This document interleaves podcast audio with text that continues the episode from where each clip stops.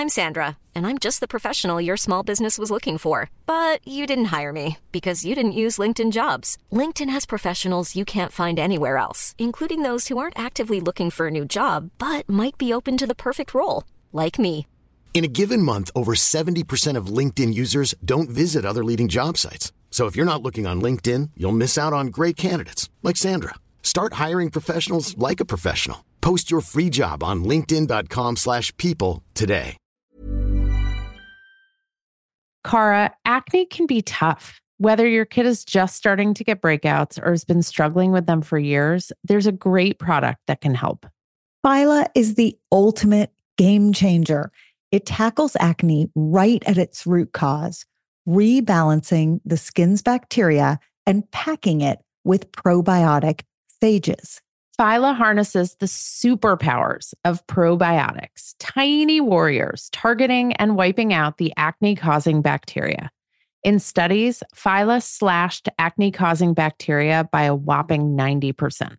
Phyla doesn't just fix acne you can see, it stops new breakouts in their tracks. It has no harsh chemicals and won't irritate or dry most skin.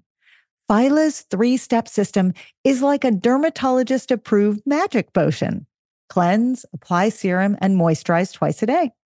As a special treat for our listeners, you can grab 25% off your first order of Phyla. Head over to phylabiotics.com, enter code puberty at checkout, and kickstart your family's journey to acne free skin. Check out the link in our show notes for quick access. Hi, I'm Cara Natterson. And I'm Vanessa Kroll Bennett. Each week, we dive into the what and how of raising kids through puberty, that roller coaster of physical and emotional shifts for kids and parents alike. Combining reliable science and relatable parenting strategies, we will all learn about, laugh about, and yes, maybe even cry about adolescence, ours and theirs.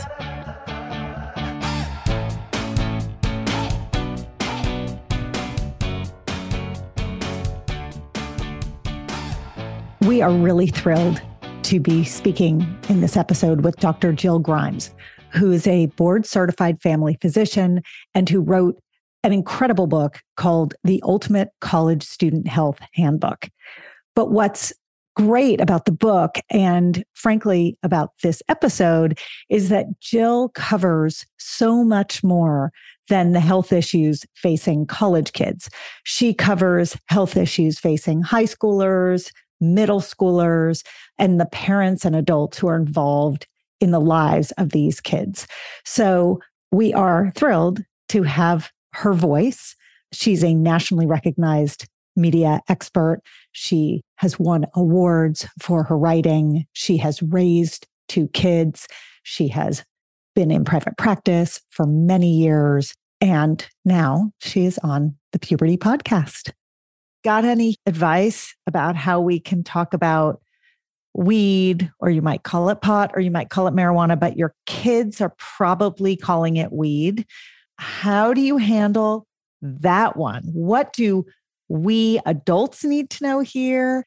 What's the difference between being 21 and not 21? And how do you speak about it in an effective way?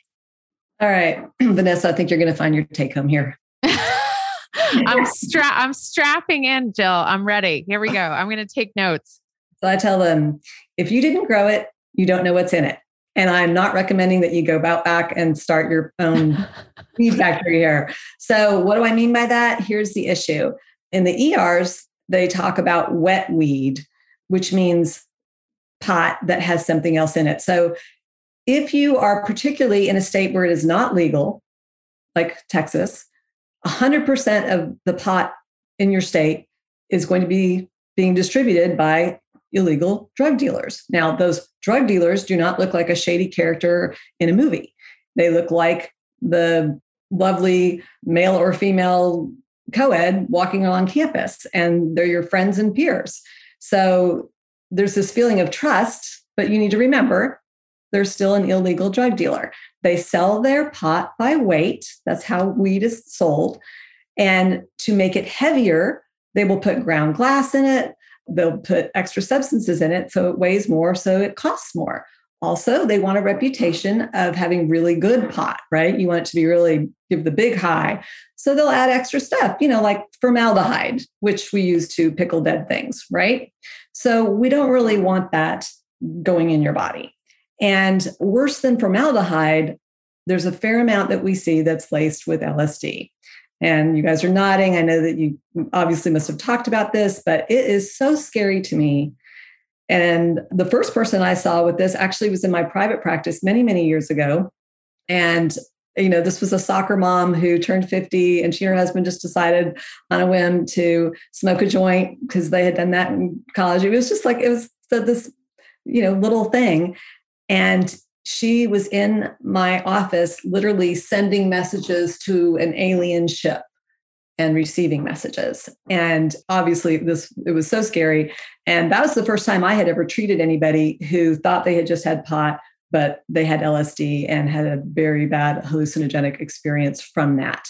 And then let's layer on in states where it is legal like my state of california yes. there are dispensaries everywhere and yes. they are selling weed that has a THC, which is the active ingredient, right? Four right. to five times the concentration that it was when right. any adult listening to this was in high school. Yeah. And so that is what I saw in my practice, interestingly, was the exact same scenario. The parent who wanted to go back to college days mm-hmm. and went to a dispensary and bought something that was supposed to be safe, right? It's supposed to be clean. Right, right. Because legal. You bought it at a legal store. Surely it's right. fine, right? And there's something to be said for that in the dispensary system. I mean, I, I think it's really complicated for those of us in healthcare. It's fair. This is a very loaded topic because the fact that the product is being checked, that is a good thing. The fact that it is five times as potent that is not a good thing. And so that there's that layer too. Yes. And so I always say the things I say is it's not your parents' pot, at which point I talk about the THC concentration. If you didn't grow it, you don't know what's in it.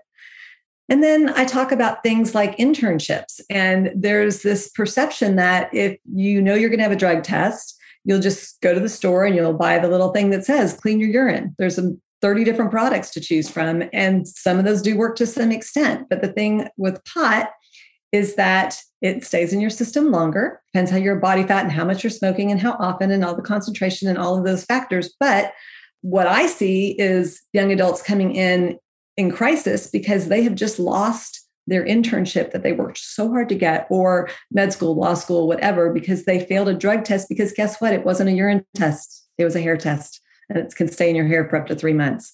So the, you know, there's a lot of things to consider.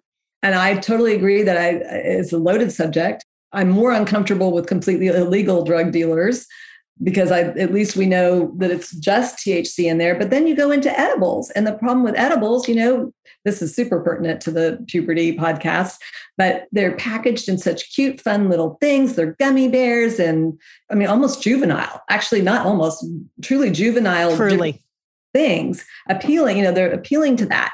And so that makes it look i mean how dangerous is a gummy bear? Please. So you have one and how many gummy bears do you eat when you're eating a gummy bear? You don't just eat one gummy bear if you were eating a normal gummy bear right?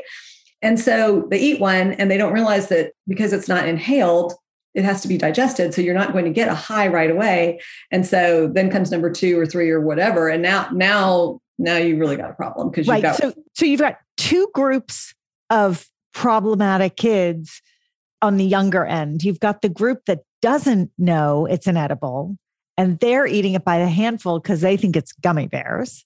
Mm-hmm. And then mm-hmm. you've got the group that does know it's an edible who are looking for the high and they are not waiting 30 to 45 minutes before the effects appear. So they are eating them by the handful sometimes in order to make this thing work, if you will. Right. And so, two different paths to getting to some serious intoxication.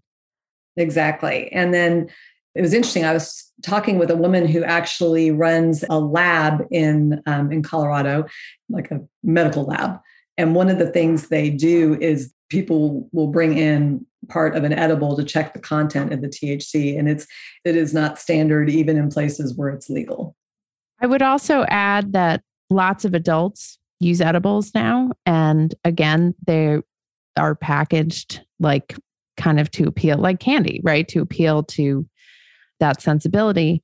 Please don't leave your edibles in your sock drawer or your coat pocket or the kitchen cabinet where your kid can find it and eat 10 gummy bears filled with THC. If you are choosing to do that, please keep them somewhere safe and far away from where your children can find them because it's not responsible. In addition, if you have an older teen or college student in your home who you think is using edibles or has vape pens, make sure the rules are really clear about where those are kept or not kept. If you have younger kids living in your house with this older kid, there's a good chance they're going to find whatever that older kid is is keeping in their room. So these are hard conversations to have with your older kids because it means maybe acknowledging that you know that maybe they're doing some of this stuff, but if it means keeping younger kids safe from what they might stumble upon, it's in everyone's best interest to address it head on and make some clear rules about it.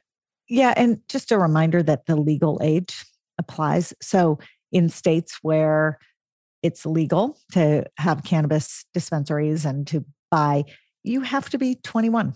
And that is the law. So we talked about things that people think are one drug or one thing that are actually something else or maybe laced with something else.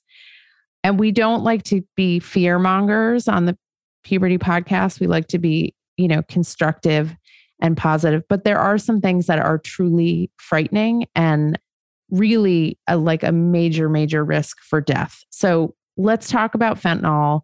Jill, what are the risks? What are you seeing in terms of like people not knowing they're taking it? Why is fentanyl so dangerous? And what can parents say to their kids to make sure it's really clear about how dangerous it is? So, unfortunately, I think most communities have a very sad story to tell. I know our community does.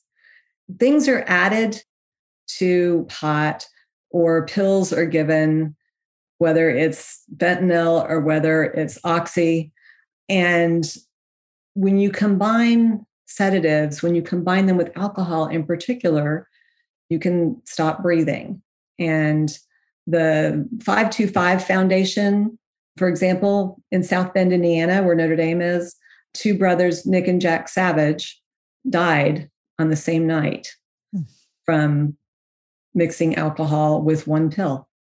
And so you can talk about it, but I, I really genuinely think sharing these stories and Becky Savage, the Savage Boys mom, actually, they, she and her husband founded this 525 Foundation. They have a book that is a great story. I think every parent, honestly, should read. And sometimes leaving these books out, you know, commenting on them and not saying, here, you have to read this or sticking a 20 in it, but leaving them out. A lot of times they'll float around the house and, and kids will read them. And I think it's the thing is, it just takes one with fentanyl it, stops breathing you know it's it's an anesthetic so you can only reverse it right away with narcan. And so we just really have to emphasize to our young adults and our younger kids that you never hesitate to get help. You're never going to be in trouble for getting too much help but you you can't go back and unkill someone. And what is your thought as someone who is working with kids who have access to these medications, their medications. Do you think kids should also be carrying Narcan? I mean, this is a question I get all the time from parents. And before you answer, I'm just going to paint both sides. So, mm-hmm.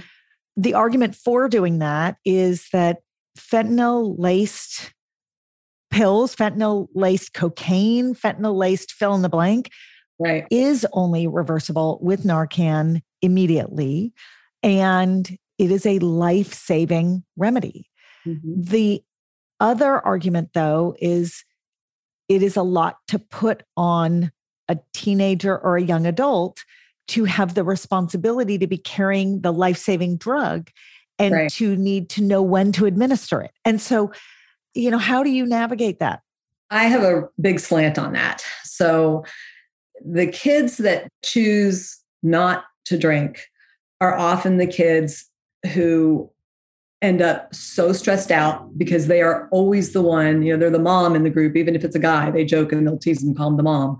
And that they're always the one who's going to be responsible for the one friend who's puking. And then they, you know, seriously detracts from their own fun that they're having. It is a lot to put on them. I do not think that we should be giving kids in general Narcan. Do I think RAs in colleges should have it? Probably. I think, you know, that there's obviously you know training and stuff that needs to go with it but it is it's an immediate life-saving issue and time is such a factor that that i do think it needs to be a little more accessible than we have it right now.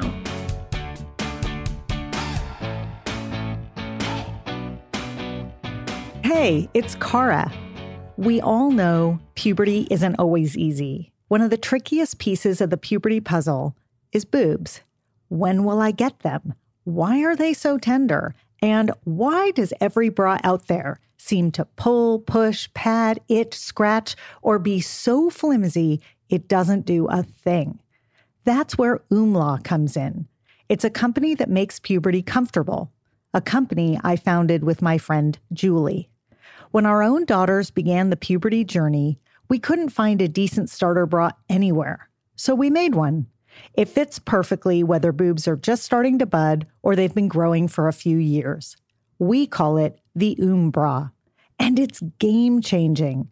The Oombra is made from buttery cotton that feels like second skin, ridiculously soft and so comfortable you'll forget you're wearing anything at all.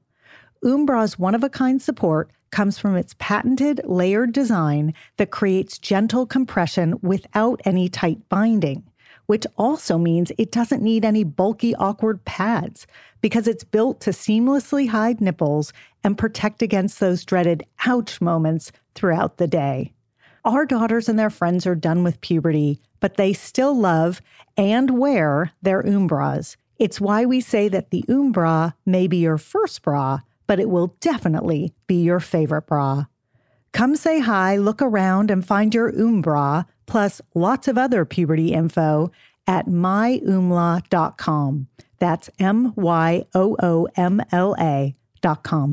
Cara, lately I have been lying awake at night. I'm physically exhausted, but I can't sleep because my mind is so wired with everything going on between work and my family. So I've added magnesium breakthrough to my nightly routine, and it actually helps calm my mind. It helps me get better sleep. And I wake up feeling better rested. I'm less cranky. And I'm more patient with my family and with you. Oh, I've noticed. and it's because, unlike other magnesium supplements that might give one or two formulations of magnesium, Magnesium Breakthrough has seven. That's why you're sleeping so well and waking up refreshed. Now, dietary supplementation is always best, Vanessa. So that means eating your minerals and vitamins is the best way to get them in. But if you can't or you don't get enough, magnesium breakthrough is the way to go. It can also help digestion, though too much helps your digestion too much, which is not a good thing. It can support muscle recovery. So bye bye, Charlie horses. And it helps build dense bones, which is especially important for women approaching and in menopause. We have an exclusive offer for our listeners. You can go to bioptimizers.com slash puberty, B-I-O-P-T-I-M-I-Z-E-R-S dot com slash puberty. And you can use the code puberty10 during checkout to save 10%. That promo code is puberty10 at bioptimizers.com slash puberty. Your body and brain and family and business partner will thank you. Vanessa, we literally have three minutes to eat lunch every day. I am not joking. And the challenge is how to make it delicious and healthy and still fit into that tiny window. Our answer is Factor's ready to eat meals. They have been a godsend. We throw our Factor meals in the microwave. It takes two minutes and out comes a gorgeous, fresh, never frozen meal. We both love the tamale vegetarian one. It's delish. There's a ton of options every week. There's 60 add ons, breakfast, snacks, beverages. I love doing the wellness shots with my kids. They think it's hilarious. And I know they're getting vitamins and minerals in their bodies. So get meals on your table or at your desk in two minutes or less. Factor meals eliminate the hassle of prepping, cooking, and cleaning. You can customize with flexibility to get as much or as little as you need, and you can press pause or reschedule depending upon your lifestyle.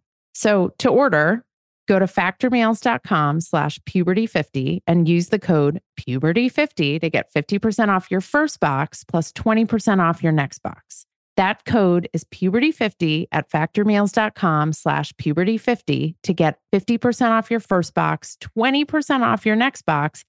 And I am going to go do that right now because I need more factor meals in my refrigerator.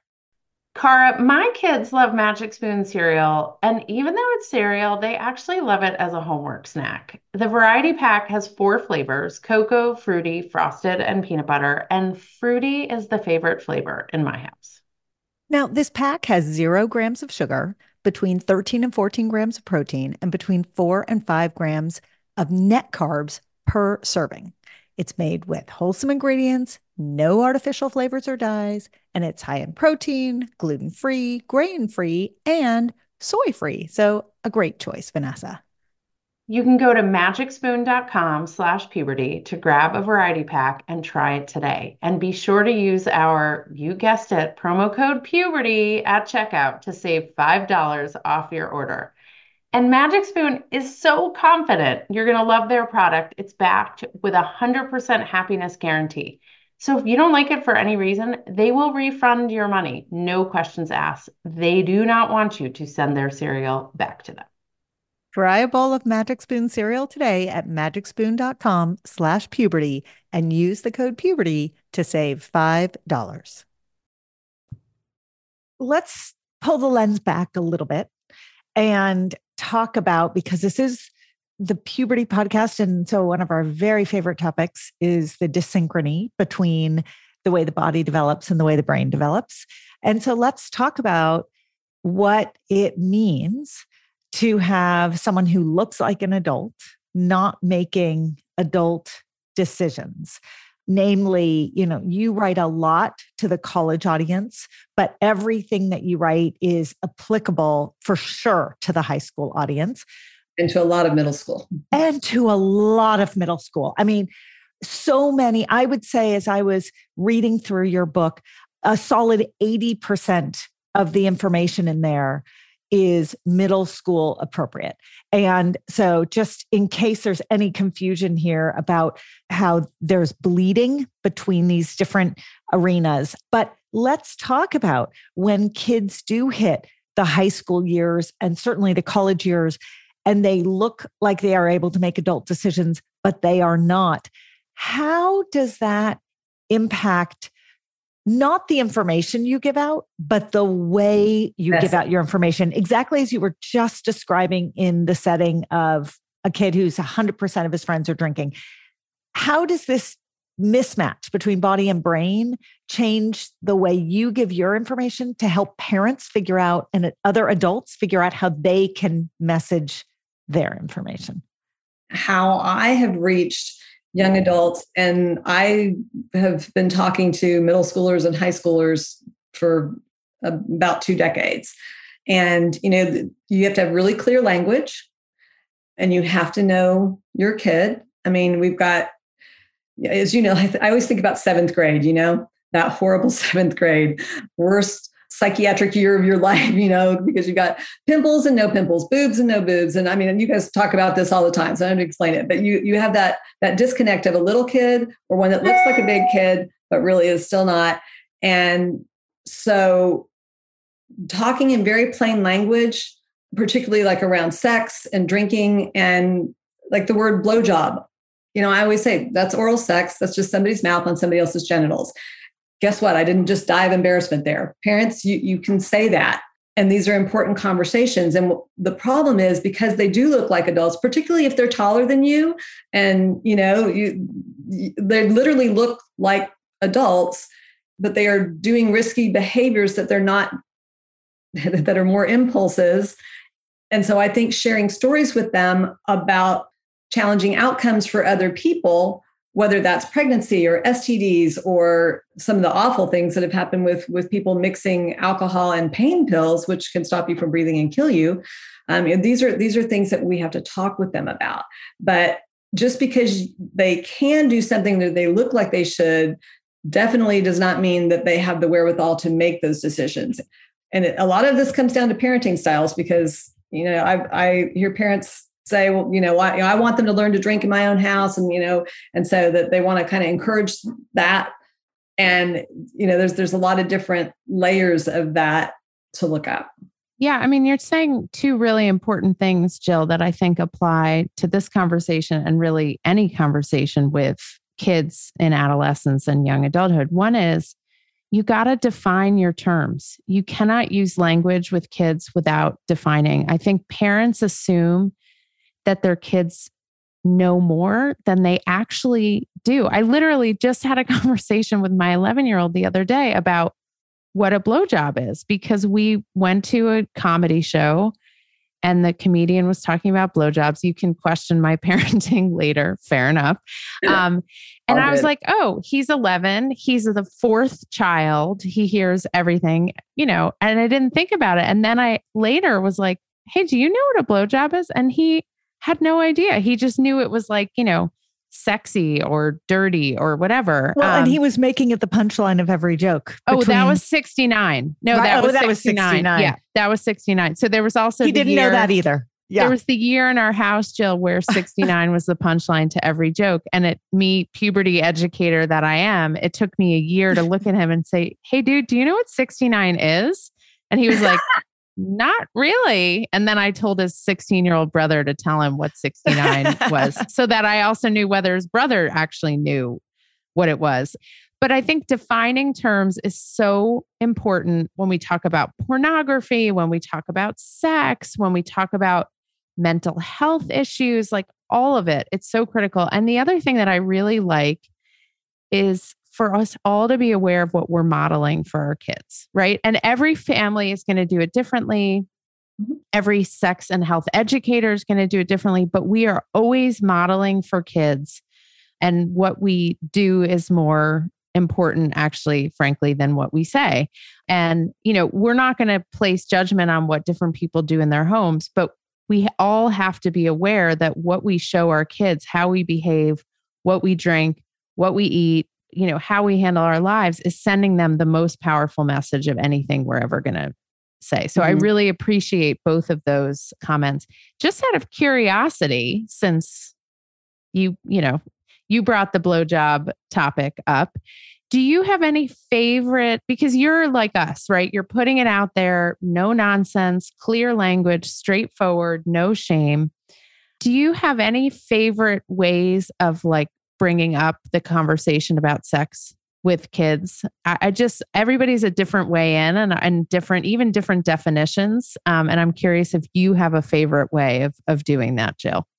My main thing is to say that it's not the conversation, as um, I'm sure you guys emphasize all the time. It it is it's an age appropriate growing up conversation. And I always kind of compare it to what we say about smoking when kids are young, we say, yucky, smoking is bad. And when they're a little bit older, we say, you know, it can damage your lungs and cause cancer. And then when they're older and they're they're they've got people around them vaping and smoking, we say, you know what, that can give you yellow teeth and bad breath because that's more important to them than cancer.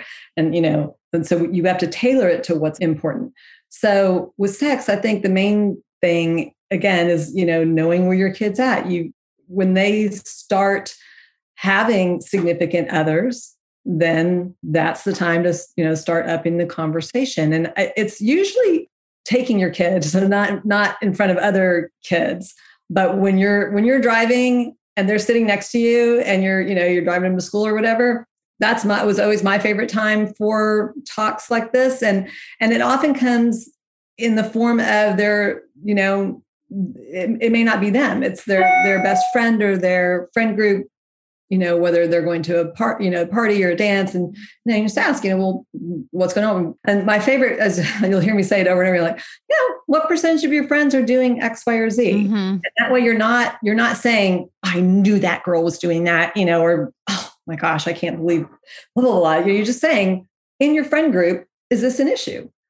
And they'll be very honest. I I I have no trouble getting honesty from adolescents we're going to move past sex in a second, but before we do, you write a lot about and talk a lot about STIs and STDs. And can you just give us a quick bullet on why are they on the rise and how can someone tell they have one or when should they get screened for one?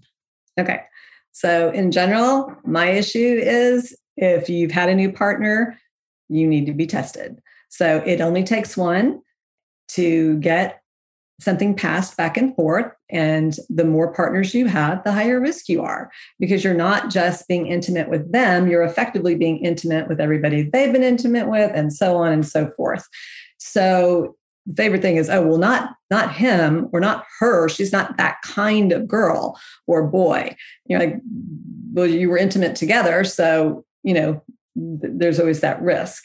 So personally, I think that the you know the hookup culture, I find that that young adults frequently want me to say that the hookup culture is great. It's not a problem. It's you know that's just that's it is what it is. But the reality is, the more people you are physically intimate with, if hooking up means having sex, having intercourse, then the more people you're with, the higher risk you are going to be for disease. And so you just need to know that and you need to take precautions. You need to be immunized against um, the human papillomavirus so, so that you don't get genital warts.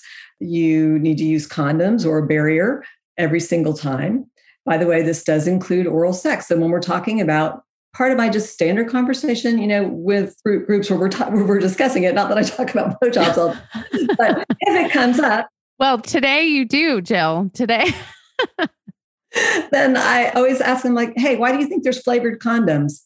And I am telling you, every single time the light bulb goes on, they're like, oh, oh, wait, so you're supposed to use that with oral sex? like, that's why there's flavored condoms. Oh, and they'll remember that. I already have my takeaway for the end of this episode.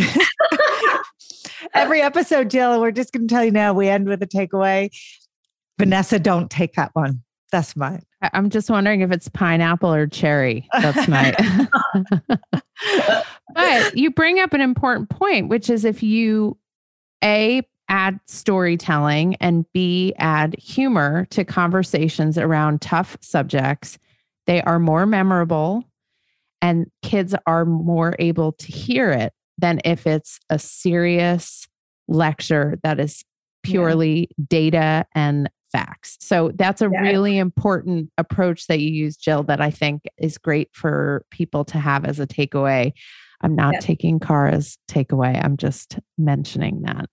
Oh and when I'm talking about chlamydia, so, oh, so one of the questions you said was, well, what, how do you know if you have anything? So, a really important thing to know is that you may have no symptoms and still have it. You may have symptoms for two or three days or just a day and then it goes away. I, this is all the time. They're like, oh man, I had some burning when I was peeing or I had a little bit of discharge and thank God that went away. mm, let's let's go ahead and just test you. And testing now, guys, is largely just peeing in a cup. A lot of times people have avoided it because they're very nervous about a physical exam, but that should not be a reason to not get tested. So in your experience, Jill, will the campus health center just routinely, if a kid walks in and says, you know, I'd like to get screened for STIs, will they just say, most, yeah? Most campuses, most campuses have a separate, you know, a, a separate just screening clinic. Yeah. Okay. So I want to shift gears and we're going to, I think we'll do one more question, Jill, and then we're going to wrap up and I won't steal Cara's takeaway, hopefully we've been talking a lot about drugs and alcohol and sex and kind of physical, that kind of physical safety. I want to shift to anxiety and depression, which were on the rise before COVID. And now we're seeing, you know, even more of an impact, you know, it post, I don't know if we can say we're post COVID, in the endemic phase of COVID, since I'm talking to two medical transition. professionals. so, you know, folks are sending kids to boarding school, they're sending kids to college, and we hear a lot about what does it sound and look like if you have a child in your home who you're concerned about. But getting back to this issue of not having eyes on your kid in the same way, for people who are concerned about the mental health of their loved ones who are far away, what mm-hmm. are some strategies to prepare for you know before they leave and then once they're away from us what are some strategies we can use to keep things in check be in communication make sure our kids are you know taking care of themselves or being taken care of would you have some some favorite strategies there jill um, one, I want to recommend a book by a psychiatrist called The Campus Cure. And I can't tell you the subtitle off the top of my head, but it's basically a parent's guide to helping their student with um, anxiety and depression. Great. Highly recommend um, by Marsha Morris.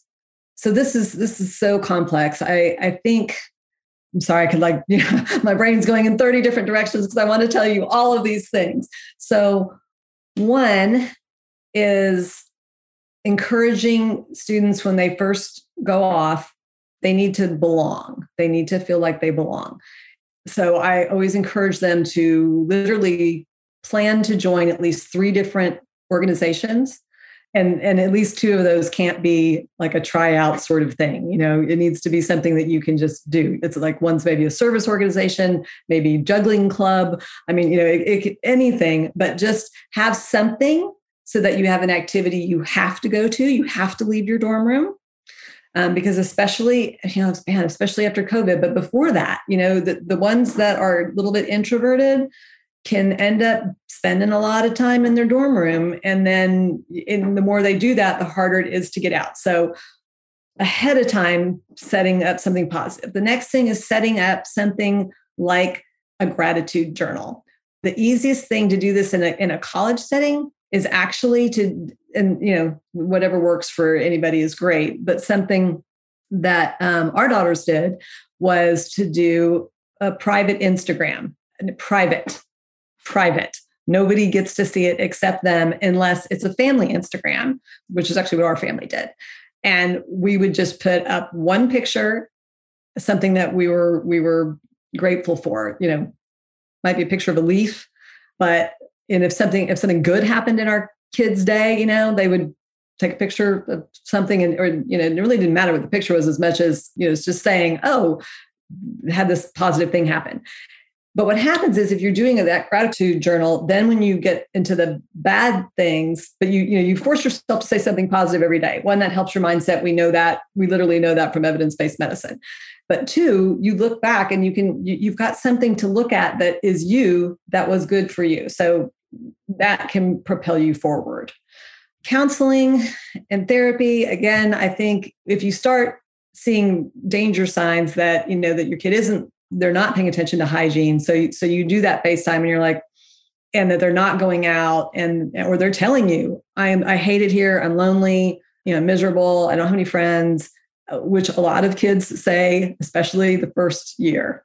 And a lot of that changes, even the ones who desperately want to transfer for all of the first semester. Something happens in that spring semester where they start, you know, finding their groove and finding their people and understanding that the first people they met, including their roommates, may not be friends, and that's okay. Um, we just put so much pressure on them for everything to be great immediately. I want to highlight that, Jill, because I think you mentioned this earlier this best four years of your life yeah. culture that we live in. And it's very specific to the United States and other societies. It doesn't have the same culture, but this pressure, you know, you meet people. I mean, I have a freshman in college, and people see him and they're like, don't you just love it? Aren't you just having the best time? Right. People immediately assume. I mean, he happens to be enjoying college and I'm grateful for that. And the transition was easy. But I know lots of amazing kids at wonderful schools for whom the fall semester was hard and it was a slow build and it took time and they were lonely or they were trying to find their people. And I think removing that sort of manically amazing expectation around how great college is from the moment you step on campus is so critical for kids and being aware of what language we use mm-hmm. about school, right? Because if they're already feeling pressure, we're just adding more pressure onto them by setting that expectation. So I really I want to emphasize that. I think that's so important. What about Jill finding therapists or healthcare providers ahead of time? Like what's is there sort of a good way to go about that? So most campuses again will have a health center and there's varying availability of therapists. I think the best thing to come out of the pandemic is telemedicine for mental health, which has just been it's so much easier to access now. So I think that is, you know, if if you're already concerned, and definitely if your child is and they're not really a child, one to use the right word there, but if your student is already on antidepressant, anti anxiety medicine, ADD medications, and those are going to be continuing obviously in college, then you, you really should be looking to see is that something that the campus health center can provide or not? And if not, then you need to be looking for maybe a neurologist who can prescribe the ADD meds or you know somebody in the community. Same thing with therapy. But first, look at the college health center i'm telling you so i always tell students like you know look your tuition you're paying for this you know go to our you know biofeedback lab sit in the massage chairs. I mean a lot of campuses now i mean it's a big push happily on all campuses to start doing things to help more with mental health. Yeah and they know what's going on on that particular right, campus they're on the ground. huge bonus. And and then also to maintain contact with doctors or therapists that they've had from before college, right? So there, thank goodness for telehealth. I agree with you. One of the things that it is helping is continuity of care. So that if someone has a therapist in high school with whom they have connected and bonded, and that relationship is working, they can take that relationship with them sometimes. And that makes a yeah. very big difference. Depending on licensing, right? Yes. And we're pushing, you know, just on the licensing side, there's a very big push to maintain the licensing exemption rules that were established during COVID that sort of said it doesn't matter what state you're in, you can practice across state lines. There were reasons that those rules were put in place, but there are also very good reasons to reconsider those rules. And I think in the next three, four, five years, we're going to see a real revolution there because access to care is really hampered by not being able to practice across state lines in certain circumstances. Jill, I want people to buy your book because it is so helpful and there's so, so, so much information. It is like every sentence is filled with useful information. So we've only scratched the surface today, but you've offered up some really helpful, not only information, but also strategies for adults to use. And we will have links to Jill's book and her social media accounts. you can follow her. I want to wrap with our takeaways. We usually let our guests go last because we're a little bit springing this on them. And since Cara does not want me to take her takeaway, I'm going to let Cara go first so that we can be very fair with this. So Cara, you want to go you want to go first? Yeah, I mean, flavored condoms. That was going to be my takeaway, right? So, what I love about Jill's Pearl there is both the fact of it that flavored condoms are flavored for a reason. So, think about that. And the storytelling of it. So, whenever you're trying to get a point across to anyone, it doesn't have to be a kid, it can be your spouse, it can be your parent. Remember that that kind of storytelling, narrative, humorous take is far more impactful a lot of the time. Not all of the time, but a lot of the time. So I'll piggyback on that by saying that another important strategy is getting eyes on your kid, even if it's by FaceTime and being in regular communication so that you have a baseline and a sense of kind of where they are and where they aren't. I mean, when we were in school, I don't know, we spoke to our parents once a week. I mean, you once a week. My husband's English, he spoke to his parents twice a semester. which might explain why he was up to what he was up to when he was at university. But having that, like, I send photos of our dog to my son mm-hmm. because she's who he really misses. Right. And he may not answer my texts about other stuff, but he will always respond when I send him pictures of our dog. So finding you she, guys have she the, sends him pictures of my dogs too. and Car's dog because Car's dog looks like a blown up version of my dog. But you know, finding ways you talked about the gratitude journal, you talked about a family Instagram account, we have a family WhatsApp, finding ways to be in communication and in touch that are not so frontal but allow us to have that thread with our kid when they're not in our homes. Exactly. We had a lot of dog uh, pictures of our dogs in the family Instagram because that is what they miss.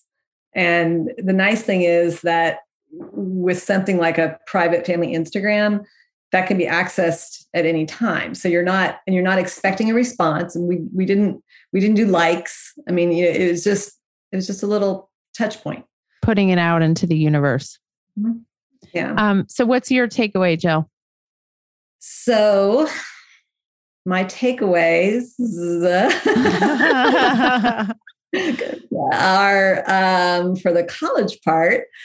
I just want to say that what we've said over and over now that yes, it'll be great if college will be the best years of their life so far. But even with the best years, you're going to have bad days and bad weeks. And if we don't make that clear that that's part of the expectation, then we're piling on because the first time they do have that, they bomb their quiz or they get dumped by a significant other or they don't make a club that they want. Now, not only are they sad, but they've failed, failed us, failed our expectations, failed their own expectations, and then you spiral downward. So, college will be the best years so far, but there will still be bad days. And then on the the ones coming up from that my takeaway is to really start letting your kids take over some of their medical control. So whether that's doing their own pills in a in a weekly pill box which we hope someone will, de- will design better ones or it's making an appointment or driving themselves to an appointment or just going with them to the appointment and then you sit there next to them while they fill out the insurance form the first time, second time, third time, because everyone's like, what's the guarantor? Who, who's this? Right. Wait a minute, I need your social security. I mean, it's just so that they've had that experience. Jill, this was so terrific. Thank you for all your information, your expertise, and your willingness to keep it real. It's a wonderful way to share guidance with people. We're so grateful that you joined us today. Thanks so much for listening. You can follow us anywhere you get your podcasts or check out our Instagram at the Puberty Podcast. If you have questions or stories to share, email us at thepubertypodcast at gmail.com. And for more puberty info, check out myumla.com or dynamogirl.com. Bye.